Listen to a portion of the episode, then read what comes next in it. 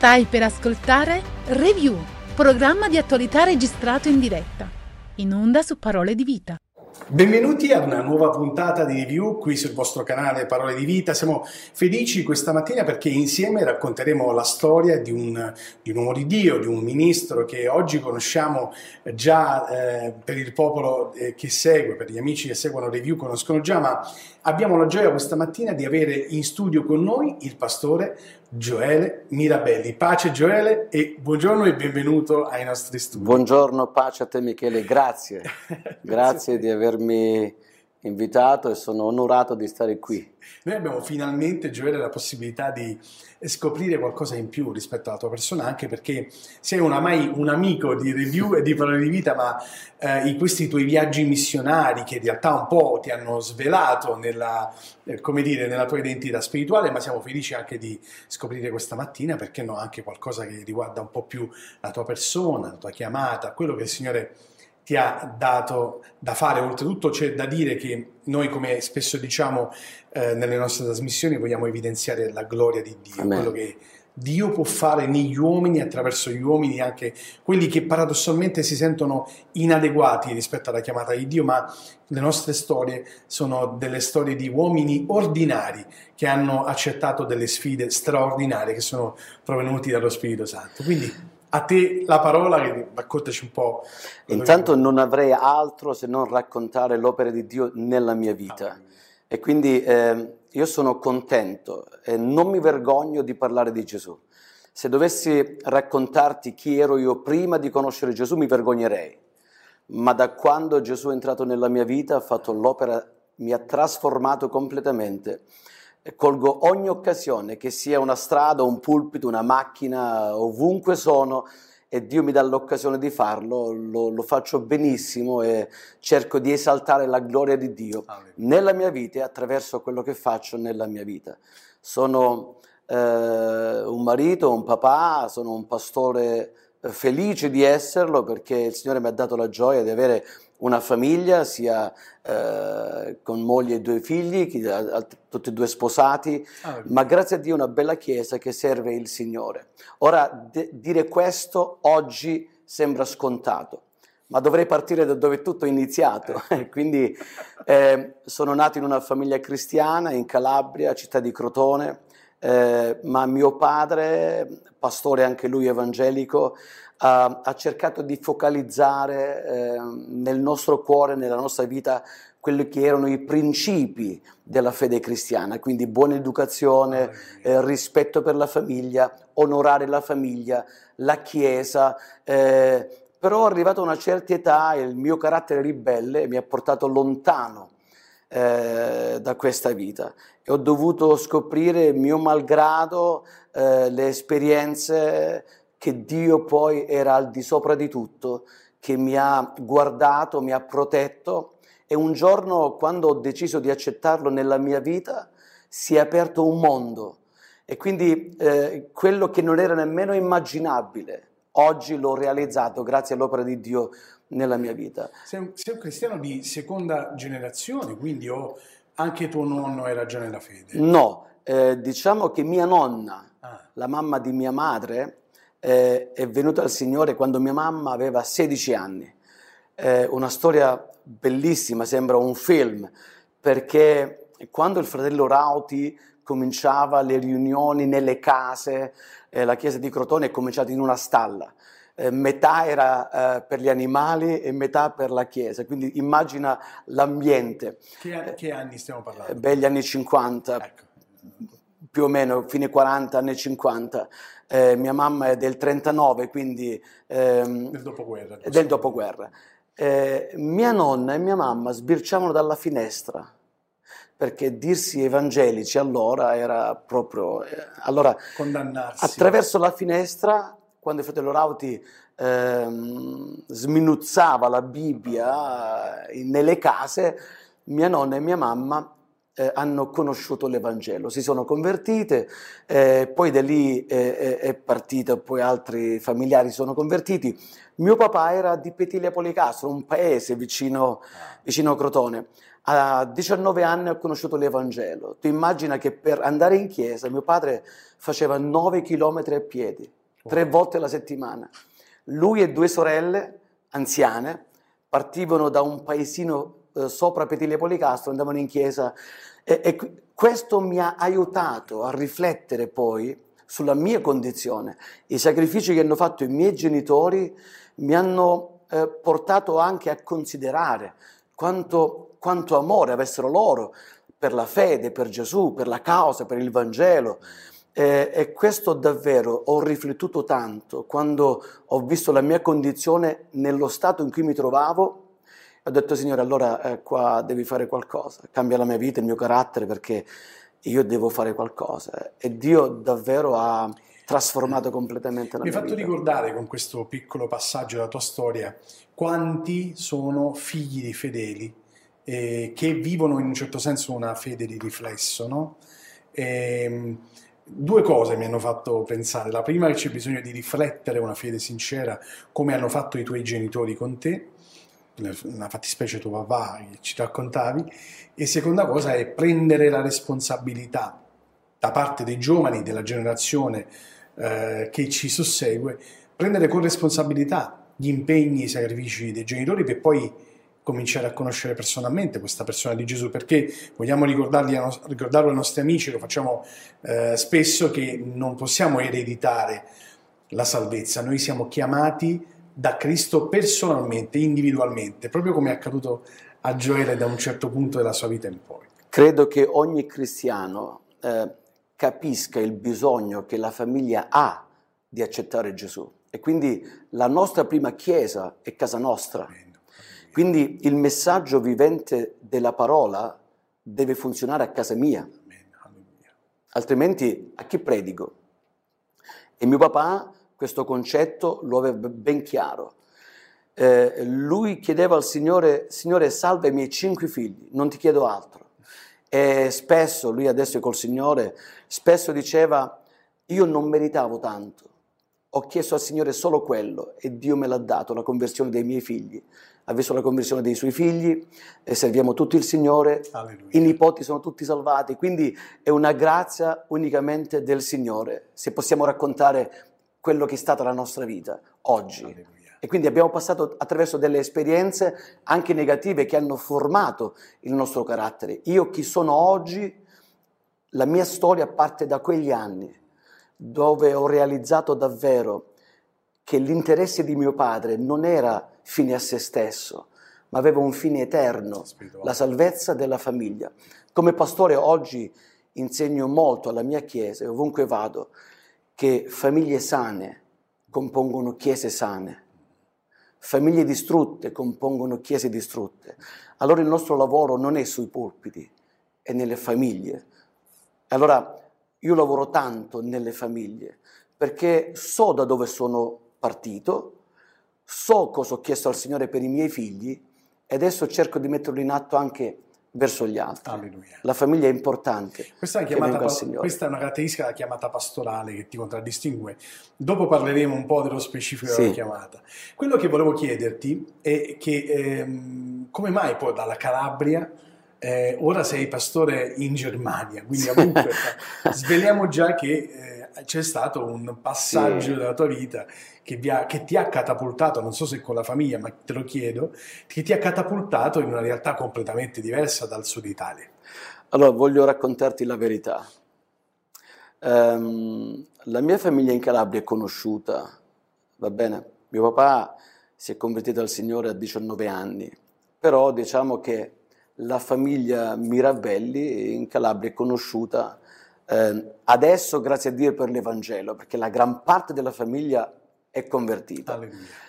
Però eh, eh, u- uno stralcio della nostra storia è una brutta storia, storia di mafia, storia di, di- di- di- conflitti, di, di faide familiari. Eh, un- uno dei miei zii ha conosciuto il Signore all'età di 38 anni, era un boss della malavita, poi ha conosciuto il Signore attraverso la testimonianza, si è convertito davvero, però poi, siccome la mafia non perdona, è stato ucciso.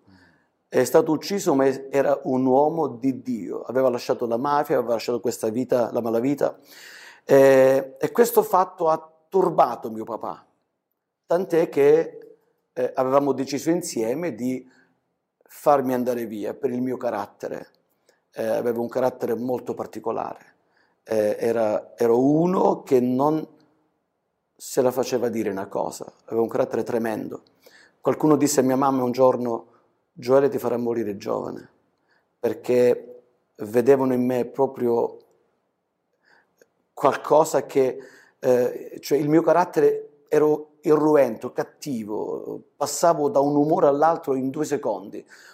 Eh, avevi, quindi, avevi, frequentazioni quindi anche con la parte della tua famiglia che era ancora nella malavita? Sì, probabilmente questi Io mi ricordo sentimenti... un giorno, questo voglio raccontarlo, mi ricordo un giorno che i miei cugini, con dei miei cugini, siamo andati in un bosco, eravamo dei, dei, degli adolescenti, eravamo in un bosco, e noi andavamo saltuariamente al paese di mio papà, eravamo in un bosco e questi miei 4-5 cugini, eh, tra l'altro poi qualcuno è, adesso è anche un pastore, eh, cominciarono a cacciare pistole, coltelli e dissero noi ti faremo un uomo.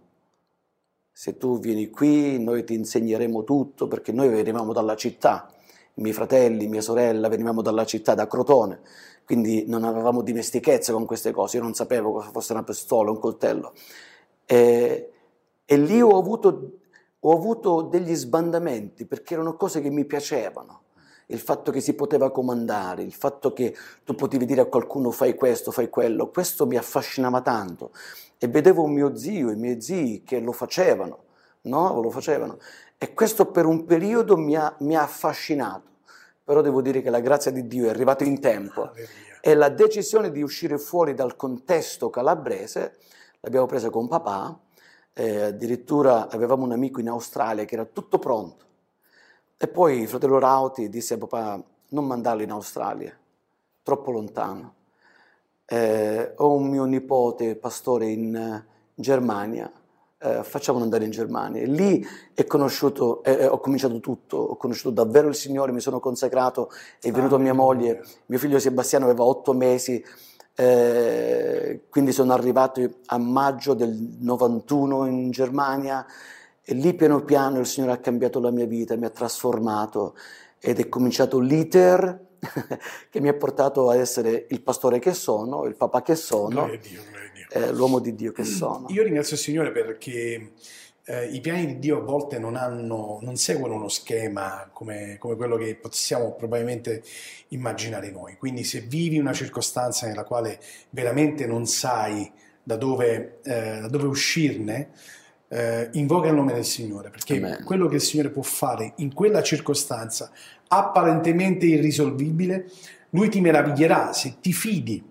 Dici, Signore, se esisti veramente, adesso dimmi che percorso eh, intraprendere. Dio veramente aiuterà la tua vita perché è capace di farlo, non perché c'è bisogno di avere conoscenze, non perché c'è bisogno di avere eh, come dire, delle, degli appigli nella vita sociale. Quello che il Signore può fare nella tua vita dipende soltanto dalla tua del tuo abbandono, dalla tua capacità di abbandonarti nelle mani di Dio. Ma c'è una cosa che mi ha caratterizzato, diciamo, ha caratterizzato la mia attenzione quando parlavi della Germania. Il fatto che nostre, nostra, nel nostro mondo gli italiani sono un po' ovunque, diciamoci la verità. Insomma, le comunità italiane sono davvero sparse per tutto il mondo. Ora, piccola parentesi. Approfittiamo per dire che Parole di Vita trasmette in ogni angolo, eh, diciamo, de- dell'Europa, dell'America, Sud America, Nord America. Approfittiamo a condividere eh, la trasmissione di Parole di Vita con i vostri amici all'estero, perché le comunità, e mi darai conferma, le comunità cristiane eh, italiane all'estero molto probabilmente hanno delle connessioni con anche i non cristiani italiani all'estero. Questa cosa può essere un, un gancio per predicare l'Evangelo come facciamo anche già in Italia. Quindi quello che volevo chiederti è proprio come hai ritrovato in, in Germania la comunità non cristiana, la comunità italiana, come ti hanno accolto, qual è stato, ci sono stati anche lì dei tentativi di eh, intromettersi nella tua vita, diciamo, familiare, eh, dalla storia familiare criminale oppure hai avuto subito da parte del Signore un taglio netto con la tua storia vecchia? Intanto ti confermo quello che hai appena detto. Ieri sera eravamo in una chiesa del Napoletano, una chiesa evangelica, predicato lì. E una donna è venuta dopo il culto e, e mi ha detto sono venuto qui per vederti perché ti seguo su parole di vita. Io non frequento nessuna chiesa perché sono lontano, però guardo dalla mattina alla sera parole di vita, quindi è una benedizione anche nel nord Europa, molto seguita. Eh, no, non ho avuto influenze eh, nella mia vita perché eh, io credo che la mia venuta in Germania insieme alla mia famiglia, insieme ai miei fratelli, eh, poi i miei genitori, è stato un piano di Dio. Eh, una parabola ancora non conclusa dove Dio ha, ehm, eh, cioè, ha guidato ogni cosa affinché eh, oggi posso essere un ministro di culto, un uomo di Dio. E, e quindi ho incontrato le chiese italiane, eh, la mia chiesa Wuppertal è una chiesa storica delle Cicine, le chiese cristiane italiane nord Europa, eh, anche se oggi stanno cambiando eh, le cose perché la lingua eh, ci sta portando a dei cambiamenti, però eh, noi piaciamo per la passione che abbiamo, anche a chi non è italiano. Eh, ho conosciuto subito le chiese italiane e da lì eh, Dio ha cominciato a lavorare la mia vita. Mi ricordo che eh, per un iter che adesso non posso raccontare perché sarebbe molto lungo, papà è venuto a fare il pastore a Oberhausen. Adesso c'è mio fratello Giuseppe come pastore della chiesa, ma lì è iniziato tutto. Un fratello mi ha notato eh, e mi ha detto: Vuoi prenderti eh, la responsabilità dei bambini? Fai una coralina per i bambini, bambini di 4, 5, 6 anni. Eh, una delle mie caratteristiche, Michele, è il fatto che quando faccio qualcosa la faccio col cuore, I, I, investo il 100%. E allora eh, parlai con mia moglie, prendiamo questi 7-8 bambini, gli facemmo una divisa e li facemmo cantare in chiesa. Da lì è cominciato tutto. Poi ho fatto... Sei un, eh, sei un musicista, vero? Sì, sono un musicista, ho, ho, inciso dei canti, ho fatto due CD, quindi non ho lasciato nulla al caso, ho cercato di fare tutto. Cioè, ho investito la mia vita nell'opera del Signore, in, in tutti gli aspetti. Eh, e quindi ho cominciato con dei, una piccola coralina, non ero né insegnante, non ero nulla, però abbiamo messo il cuore, Dio lo ha visto e di tappa in tappa, di esperienza in esperienza, poi sono stato responsabile della scuola domenicale, responsabile della musica, responsabile del, una, della classe adulta, dell'evangelizzazione e poi un giorno eh, mi sono trovato dietro un pulpito che non volevo assolutamente. Dissi al, al Consiglio generale allora che mi propose, eh, io sono uno spirito libero, non so cosa voglio dire, nemmeno oggi. Volevo dire ai fratelli, eh, mi piace cantare, suonare, voglio andare in giro, non mi mettete chiusi in una chiesa. Eh, però il, Dio aveva altri piani e allora ho ubbidito alla voce del Signore e oggi sono qui a testimoniare che ho fatto bene, ho ubbidito alla voce di Dio. Quindi, quindi ho trovato le chiese italiane che mi hanno spalancato le porte, un ambiente bellissimo, spirituale, perché all'estero o andavi nei club italiani ecco. o nelle chiese evangeliche. Ecco. Allora io per rispetto di papà, per il fratello Rauti, eh, poi per il pastore che mi aveva ospitato, mi ha accolto, ho cominciato a frequentare le chiese italiane e di lì ho trasformato la mia vita. Adesso siamo eh, bellissime realtà nel nord Europa, eh, anche se eh, stiamo, ci stiamo trasformando caso della lingua. La lingua, purtroppo, i nostri figli, i nostri nipoti, però siamo rimasti, forse eh, noi siamo chiese cristiane italiane nord Europa, stiamo diventando chiese cristiane internazionali nord Europa. eh, Alleluia, eh, grazie a Dio. Grazie a Dio, eh, perché abbiamo molte nazionalità nelle nostre eh, chiese. E quindi abbiamo argentini, spagnoli, messicani, polacchi, rumeni. Eh. Chiaramente tu da cristiano italiano eh, quindi insomma dici purtroppo perché chiaramente hai, vorresti ancora un po', no? Immagino contenere la identità. Io morirò italiano.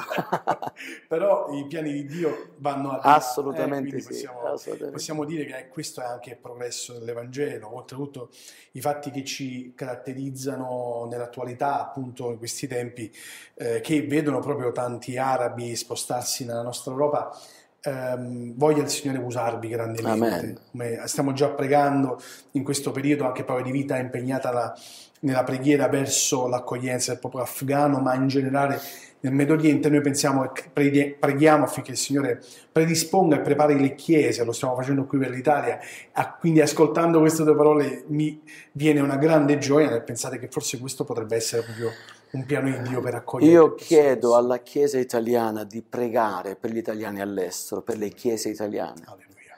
perché non è facile, in modo particolare perché eh, ci dovrebbero essere pastori multilingue ed è impossibile, mm.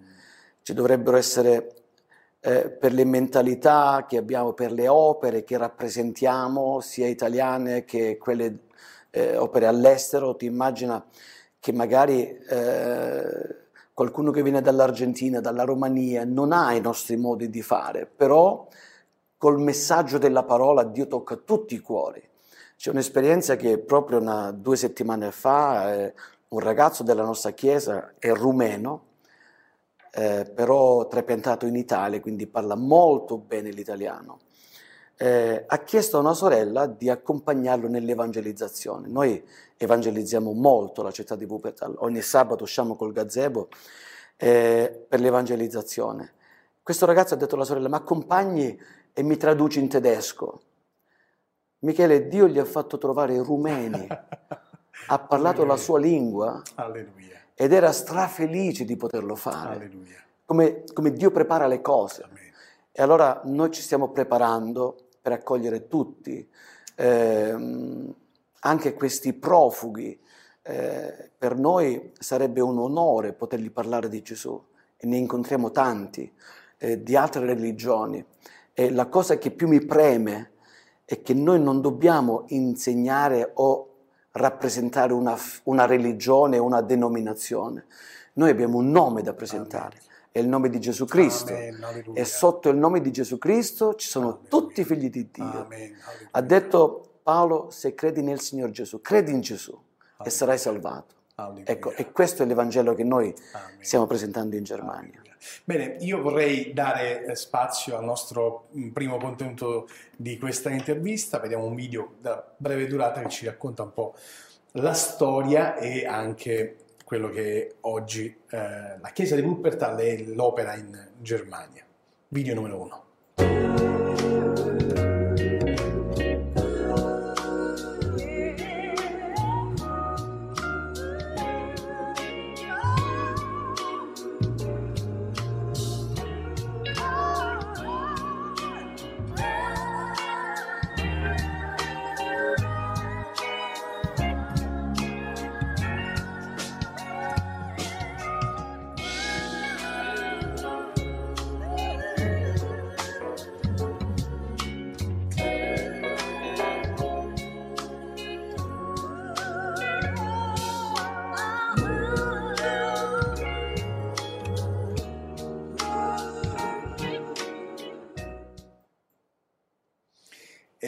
Visto delle riunioni di culto, chiaramente sono pre-Covid, quindi insomma... Mi emoziona vederli perché manco da due settimane. Il solo fatto di vedere anche i locali della chiesa e i miei fratelli mi emoziona tanto. eh, approfitto di questa tua emozione, Gioele, per parlare della tua chiamata ministeriale al pastorato. Oggi c'è tanta confusione intorno alla identificazione della chiamata pastorale come quella evangelistica oppure profetica, ma sarebbe bello ascoltare la tua chiamata, come è nata e appunto continuare a uh, spiegarci in quale modo secondo te la chiamata pastorale, biblicamente parlando, deve essere esplicata all'interno della, della Chiesa.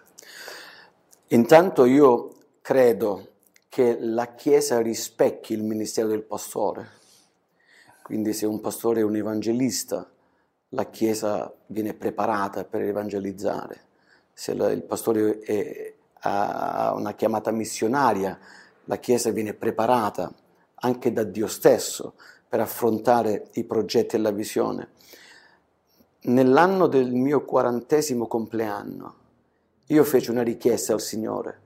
Una notte eh, eravamo a letto eh, e mi sentivo felice, contento.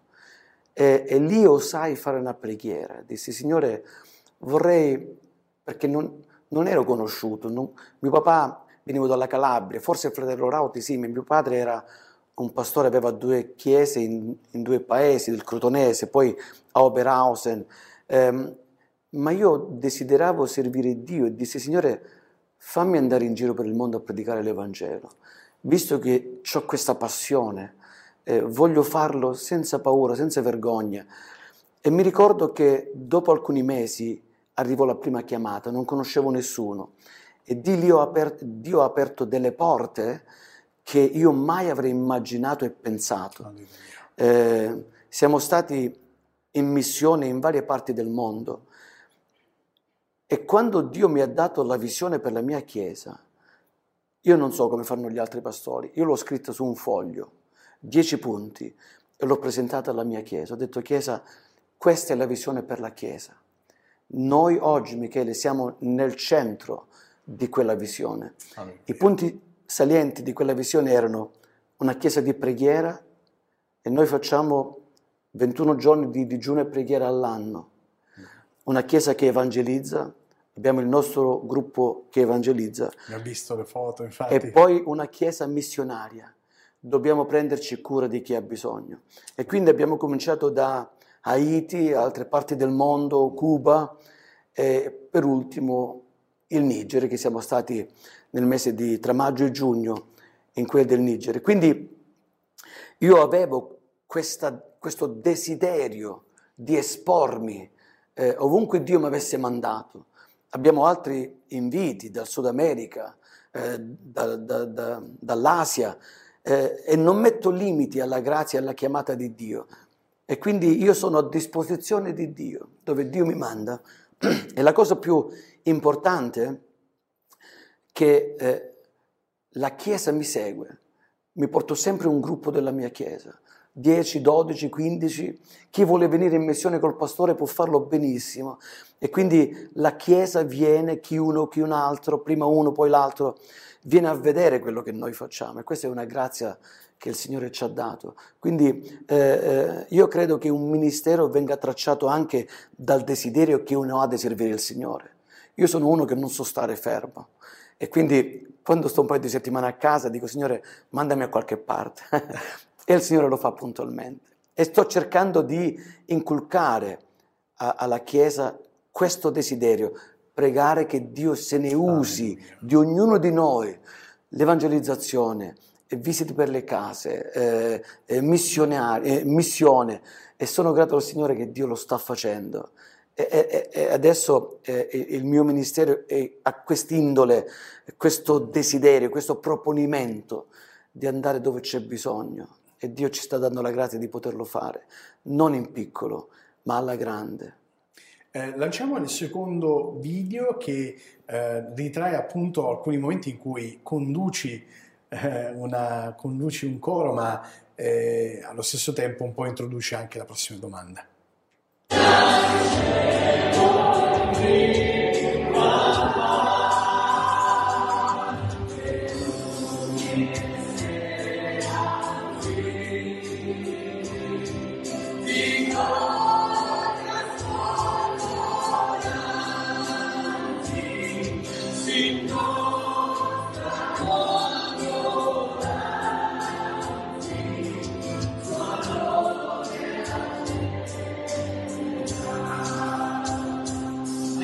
Hai benedetto qualcuno stamattina?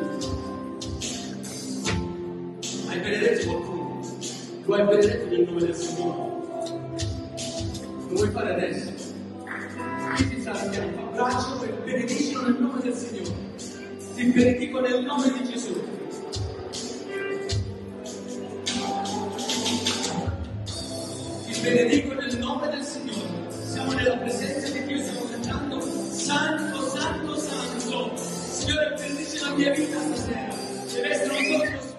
Momenti di adorazione straordinari, ripetiamo sempre che sono momenti pre-Covid. Ecco. Avrai notato che ci abbracciamo. Sì. È prima del Covid, ma io punto anche su un rapporto passionale tra i credenti. L'abbraccio in un culto è qualcosa di impagabile. Eh, vorrei, se fosse possibile, che tutti i figli di Dio fossero fratelli e amici. E un abbraccio parla più di tante parole.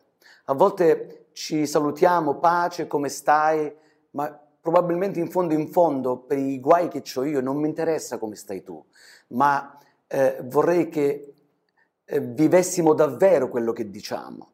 E quell'abbraccio lo facciamo quasi, ancora non lo possiamo fare per il Covid, spero che torni presto. Spesso faccio abbracciare la Chiesa, eh, faccio benedire l'uno con l'altro. Eh, dico spesso benedici qualcuno, girati, abbraccialo e benedicilo nel nome del Signore. E sei riuscito ad emozionarmi ancora una volta con questo inizio. video. Beh, grazie, a te, grazie a Dio per questa possibilità. C'è una ehm, caratteristica che, eh, che hai messo in evidenza adesso, che è quella di ehm, riuscire ad empatizzare. Eh, sembra una cosa quasi scontata. In chiesa è chiaro che si empatizzi tra credenti, invece lo ha evidenziato, e approfitto che tu l'abbia fatto per dirlo, un po' come dire che viviamo tempi in cui probabilmente anche nello stesso banco e appartenenti alla stessa Chiesa smettiamo di empatizzare l'uno con l'altro, smettiamo di, eh, ahimè, eh, soffrire e gioire l'uno con l'altro, così come ci indica la parola di Dio. Quindi noi eh, diamo per scontato eh, che i, i, discorsi che facciamo eh, insomma, siano dati dalla parola di Dio, ma vogliamo ricordare che la parola di Dio dice appunto di eh, soffrire e gioire con i membri, perché siamo un corpo, Amen. un organismo. Intanto la famiglia non è un'invenzione umana, è un'istituzione che Dio lo ha stabilito, la famiglia. Allora, se la Chiesa è una famiglia, deve avere le caratteristiche di una buona e sana famiglia. E qual è la caratteristica migliore di una famiglia? L'amore, il rispetto. Queste cose devono trovarsi in una Chiesa. Io forse dirò qualcosa che alcuni miei colleghi non condivideranno tanto, pastori. Eh, io non sopportavo, tra virgolette, sopportare una parola forse esagerata, arrivare in chiesa e dividerci. Eh, e dicevo, Signore, se un giorno sarò pastore, le famiglie devono stare insieme in una chiesa. Non è possibile che io vado con mia moglie faccio la spesa, vado in vacanza, eh, vado ovunque arrivo in chiesa che è il posto dove deve unirsi la famiglia, e lei va da una parte, io vado da un'altra parte, i miei figli da un'altra parte, e questo grazie a Dio questo concetto che ha, scusami ti interrompo, che ha evidenziato anche il pastore missionario Tim Gillette quando abbiamo avuto proprio... È un amico mio, sì, Tim Gillette ecco, è amico mio. Sì. Abbiamo, vi unisce quindi Sì. proprio questo concetto.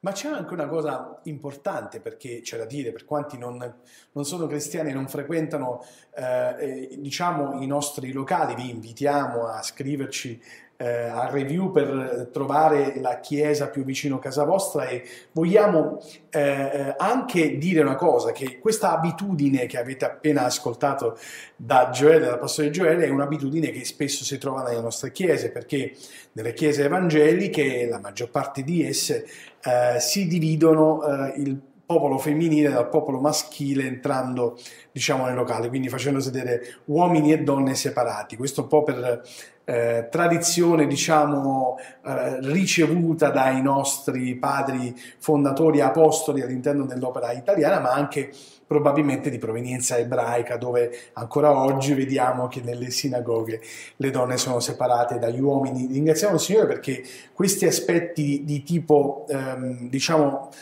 di costume hanno una relativa importanza. Infatti, in molte chiese, in occasione proprio delle misure riguardanti il Covid e quindi l'emergenza sanitaria, si è tornato forse con Grazie forza cosa di nuovo a riunirsi per famiglie, per nucleo familiare. Questa è una benedizione perché si è scoperto poi, eh, io per esempio sono un credente che è nato in un eh, contesto di chiese dove si è sem- ci si è sempre seduti separati in questo periodo. Invece Ma anche io, anche io, attenzione, io, cioè, mh, nel contesto in cui noi abbiamo vissuto da giovani, oggi, oggi è un po' diverso. Voglio dire, è un mio concetto questo, no, della famiglia, la Chiesa come la famiglia.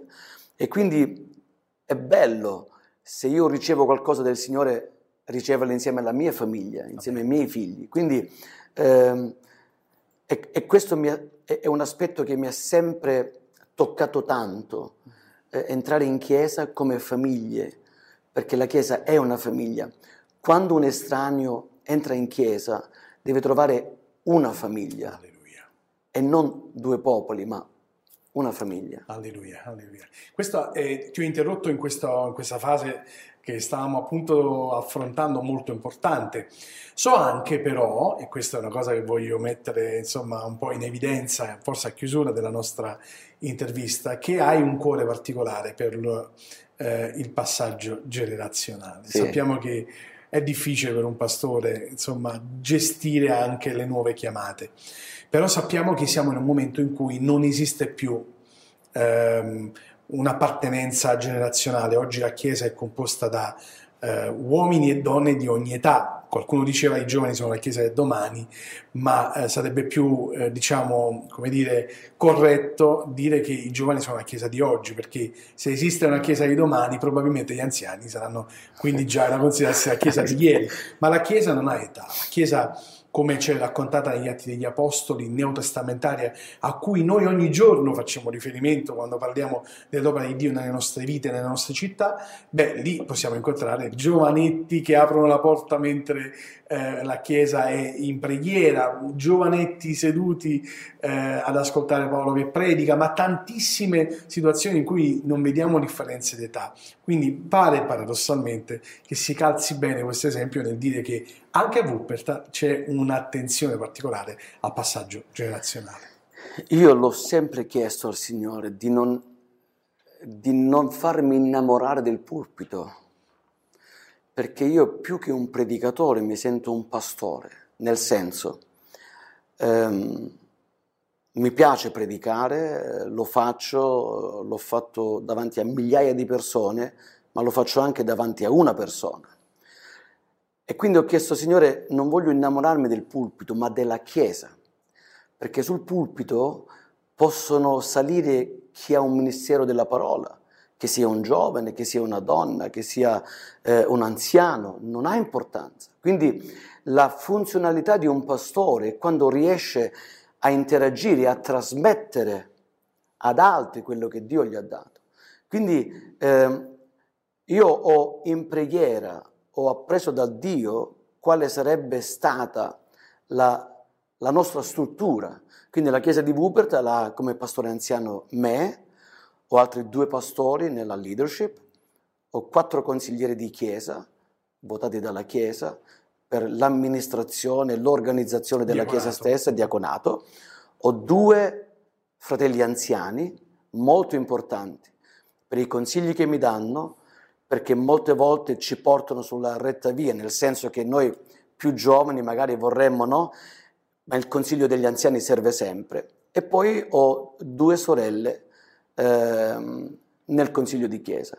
Quindi eh, il mio progetto è quello di assicurare oggi, domani e dopodomani. Perché? Abbiamo dei ragazzi in chiesa, 20-25 anni, due sono appena tornati dalla scuola biblica e noi li stiamo già preparando perché devono cominciare a lavorare. Quindi questi ragazzi tra i 20 e i 25 anni non saranno i futuri pastori, ma saranno gli odierni predicatori. Infatti io non predico tutte le domeniche, io predico due domeniche, poi mi alterno con l'altro della leadership, che uno è Sebastiano e l'altro è Marco, e loro eh, eh, predicano al culto in tedesco, in, a quello italiano, quindi ci alterniamo sulla predicazione della parola. E questo mi sta portando a vedere eh, eh, come Dio sta andando oltre a oggi. Ci stiamo proiettando verso il futuro, anche se devo dire, ritornando un po' al discorso della, della lingua, i giovani non parlano l'italiano, eh, parlano tro- molto poco, o il dialetto da dove arrivano i genitori, i nonni, ma ciò no, cioè, no, non importa, l'importante è che prepariamo la strada alle future generazioni. E se Dio mi dicesse domani, Gioele, è finito, ti, ti apro la porta missionaria, io non, non, avrei difficoltà a lasciare la Chiesa, perché Dio sta preparando altri e questo per me mi rende eh, orgoglioso, non è una parola cattiva, ma fiero, ecco, fiero di quello che Dio sta facendo nella nostra Chiesa. Alleluia. Un giovane che ha eh, vissuto la sua vita come seconda generazione da credente, poi ha raggiunto una consapevolezza insieme al resto dei suoi familiari che deve comunque eh, spostarsi da una città del sud Italia e andando così nella comunità italiana in Germania e poi arriva il Signore, cambia, trasforma, chiama, mette una visione missionaria, quell'impeto forte che lo caratterizzava forse nelle cose della vita si trasforma in un grande agire, volere che Cristo mette nei cuori e poi abbiamo ascoltato la storia di Gioele che ha raccontato quanto il Signore sta continuando a fare attraverso la sua vita e come sta mettendo eh, in campo anche i sentimenti che il Signore gli ha dato verso le nuove generazioni. In chiusura, Gioele, progetti futuri, progetti missionari, a cosa state lavorando. Prima di salutarci è necessario dirlo, anche perché con Review avremo vari altri collegamenti, certo. quindi dobbiamo rimanere aggiornati certo. e fare il punto. Allora, intanto noi stiamo, eh, stanno terminando le vacanze, quindi fra poco, fra due giorni torneremo a casa. Eh, abbiamo già in progetto per l'anno prossimo alcune conferenze, alla mia chiesa organizziamo delle conferenze, facciamo venire dei pastori dall'Italia o dall'estero, eh, eh, ehm, affrontiamo vari soggetti eh, che spaziano un po' eh, in tutti i campi. Ehm, grazie a Dio abbiamo dei ministeri anche in Italia dove si possono affrontare argomenti un po' particolari e quindi siamo grati al Signore per questo. E poi ehm, ormai la, il, nostro, il, nostro, obiettivo è la missione. Um, abbiamo uh, Cuba, abbiamo il Niger, eh, dove stiamo lavorando sulla costruzione di chiese, ma, e questo vorrei, vorrei dirlo perché è molto importante, eh, il Signore mi ha detto un giorno che non bastano soltanto portare dei soldi, perché i soldi finiscono, bisogna investire sulla produzione, produrre, in modo che i fratelli, i pastori che non hanno lavoro, producendo qualcosa possono lavorare e possono sostenersi, non soltanto le due settimane di missione, ma tutto l'anno. E quindi stiamo costruendo delle fabbriche, eh, abbiamo comprato dei campi da coltivare. Eh, e io mi spero che altre chiese, altri credenti si, si accodino a questo progetto eh, che non è visionario, ma di visione che è diverso. Noi non siamo visionari che abbiamo visioni, no, no, abbiamo una precisa visione, un progetto da parte del Signore per quanto riguarda il bisogno degli altri e Dio ci sta dando una chiara eh, via su come fare le cose. Quindi questi sono progetti, istruzione per la Chiesa, ma anche progetti per lavorare in nazioni dove altrimenti non avrebbero nulla e sono grato al Signore per questo. Bene, noi abbiamo il dovere di continuare a pregare per voi, ma siamo Amen. sicuri che eh, voi avete già gli strumenti giusti per affrontare ehm, appunto le prossime sfide. Ma sento nel cuore di pregare in chiusura di, questo, di, questa intervista e chiedo proprio a te, Gioele, di pregare affinché quanti ci stanno seguendo possano Amen. afferrare la sfida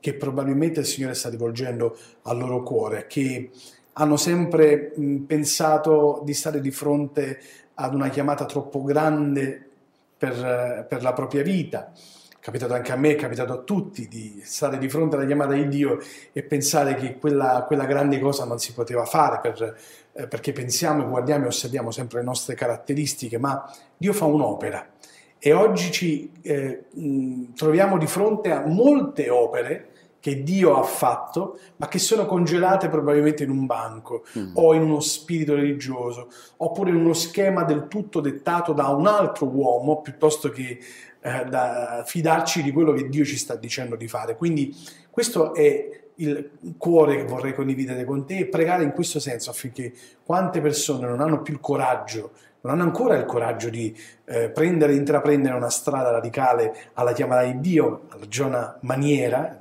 in un Giona rigenerato, noi vogliamo vedere la mano di Dio all'opera anche nella nostra Italia, anche tra i nostri giovani, anche nelle generazioni, perché no, anche tra i ministri che probabilmente hanno Amen. fatto esperienze, ma sono comunque oramai eh, passati degli anni e non si vivono più le esperienze sincere. Ecco, voglio essere esplicito. Signore, intervieni sulla nostra nazione. Preghiamo, a te, a te la parola. Voglio, voglio eh, precisare che per Dio non c'è età.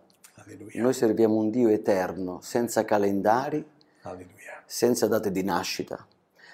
E a me piace eh, dire sempre che ogni esperienza Dio l'ha scritta nel suo calendario un'eternità fa.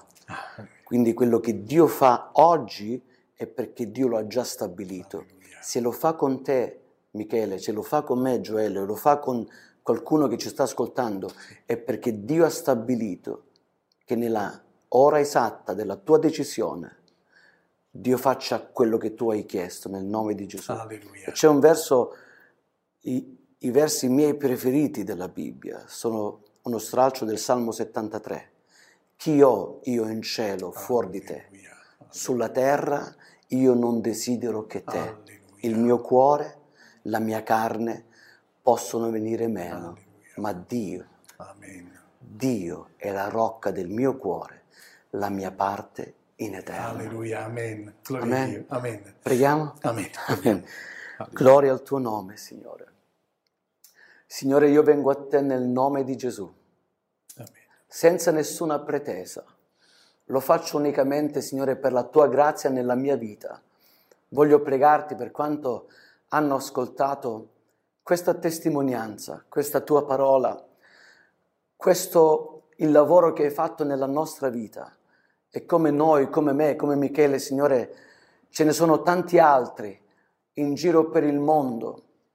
E noi ti ringraziamo per l'opera tua nella vita di ognuno Grazie Signore perché tu ci hai dato un valore eterno. Siamo tutti importanti nel tuo regno.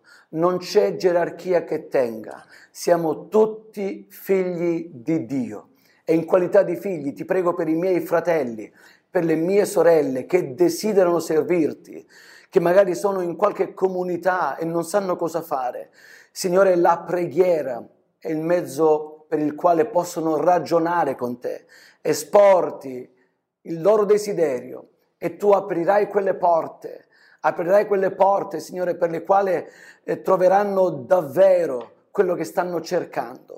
Ti prego nel nome di Gesù per la Chiesa italiana, non soltanto in Italia, ma anche all'estero. Benedici le nostre chiese, l'opera nostra. Fa, Signore, che possiamo diventare delle opportunità, delle occasioni per coloro che non ti conoscono. Signore, togli ogni gelosia, ogni invidio, ogni maldicenza, fa che insieme possiamo unirci come un esercito che marcia per poterti servire e conquistare anime per la sola tua gloria. Benedici quest'opera, benedici questa televisione italiana che è molto utile anche all'estero. Benedici Pane di Vita, benedici Fratello Cataldo, Michele, coloro che collaborano, la nostra vita. Signore, benedici le vite di quanti guardano questo canale benedicili grandemente. In questo momento, mentre ti prego, guarisci nel nome di Gesù, battezza nello Spirito Santo, libera, salva, perché tu lo puoi fare. Ci appelliamo alla tua grazia. Fra poco, Signore, chiuderemo queste telecamere, ma la tua pace, la tua grazia, la tua benevolenza, la tua unzione, la tua benedizione resti nelle case di coloro che hanno ascoltato. Dacci la gioia della tua presenza. Stiamo perdendo la gioia della tua presenza. Riempi le nostre case con la tua unzione. Vieni, Signore, nelle nostre famiglie. Abbiamo bisogno di te. Grazie, Signore, perché qualcuno tenta di rubarci queste cose ma noi ci appelliamo al tuo amore, alla tua grazia. vogliamo tornare a essere fieri della fede che tu ci hai dato, a combattere per questa fede. Grazie Signore perché qualcuno vuole toglierci la gioia della tua presenza e noi Signore dichiariamo nel nome di Gesù Possiamo fare a meno di tutto, ma non possiamo fare a meno della gioia della tua presenza. Grazie Signore per quello che ci hai dato e per quello che ci darai. Benedici Michele in un'unzione speciale, fallo andare avanti. Grazie Signore per questa opera tua. Questa è l'opera tua e io dichiaro benedizione su quest'opera nel nome di Gesù. Grazie per la mia vita, grazie per la mia famiglia, per mia moglie, per i miei figli. Grazie per la mia chiesa, grazie per Wuppertal, per la città di Wuppertal, per la Germania, per l'Europa, per l'Italia, per il mondo intero. Tu non sei italiano, non sei tedesco, non sei europeo. Tu sei mondiale, Signore, tu sei per tutti. Tu sei venuto per tutti, per ogni razza, per ogni tribù e noi ti ringraziamo che ci hai dato la grazia di incontrarti e siamo diventati uomini e donne nuove. Grazie Signore per ogni cosa. A te affidiamo la nostra vita, il nostro futuro. Nel nome di Gesù, benedetto in eterno. Amen. Amen. amen. Grazie. amen. Grazie, grazie Gioele, grazie. grazie a te Michele. Diciamo di portare i saluti sì, a tutta farò. la tua famiglia, a tua moglie, ai tuoi ragazzi e anche alla Chiesa, tutti quanti continueremo a fare collegamenti Va bene. alle tue missioni Va bene. e approfitto anche per ringraziare voi tutti amici che ci avete appunto eh, seguito. Vi ricordiamo che il nostro numero è ancora a vostra disposizione perché potete scriverci qui al numero in sovraimpressione e restare in contatto con noi anche per raccontarci la vostra storia, la vostra esperienza e perché no ricevere anche un'ulteriore benedizione da quanto Dio ha fatto nella vostra vita. Dio è all'opera. Eh, le circostanze vorrebbero scoraggiarci e far pensare che Dio ha smesso di operare? No, affatto. Questo è un pensiero che viene dal nemico. Dio è all'opera e se non lo hai sperimentato puoi farlo ancora quest'oggi. Dio vi benedica. Hai ascoltato Review? Continua a seguirci sui nostri canali social o sul sito www.paroledivita.org.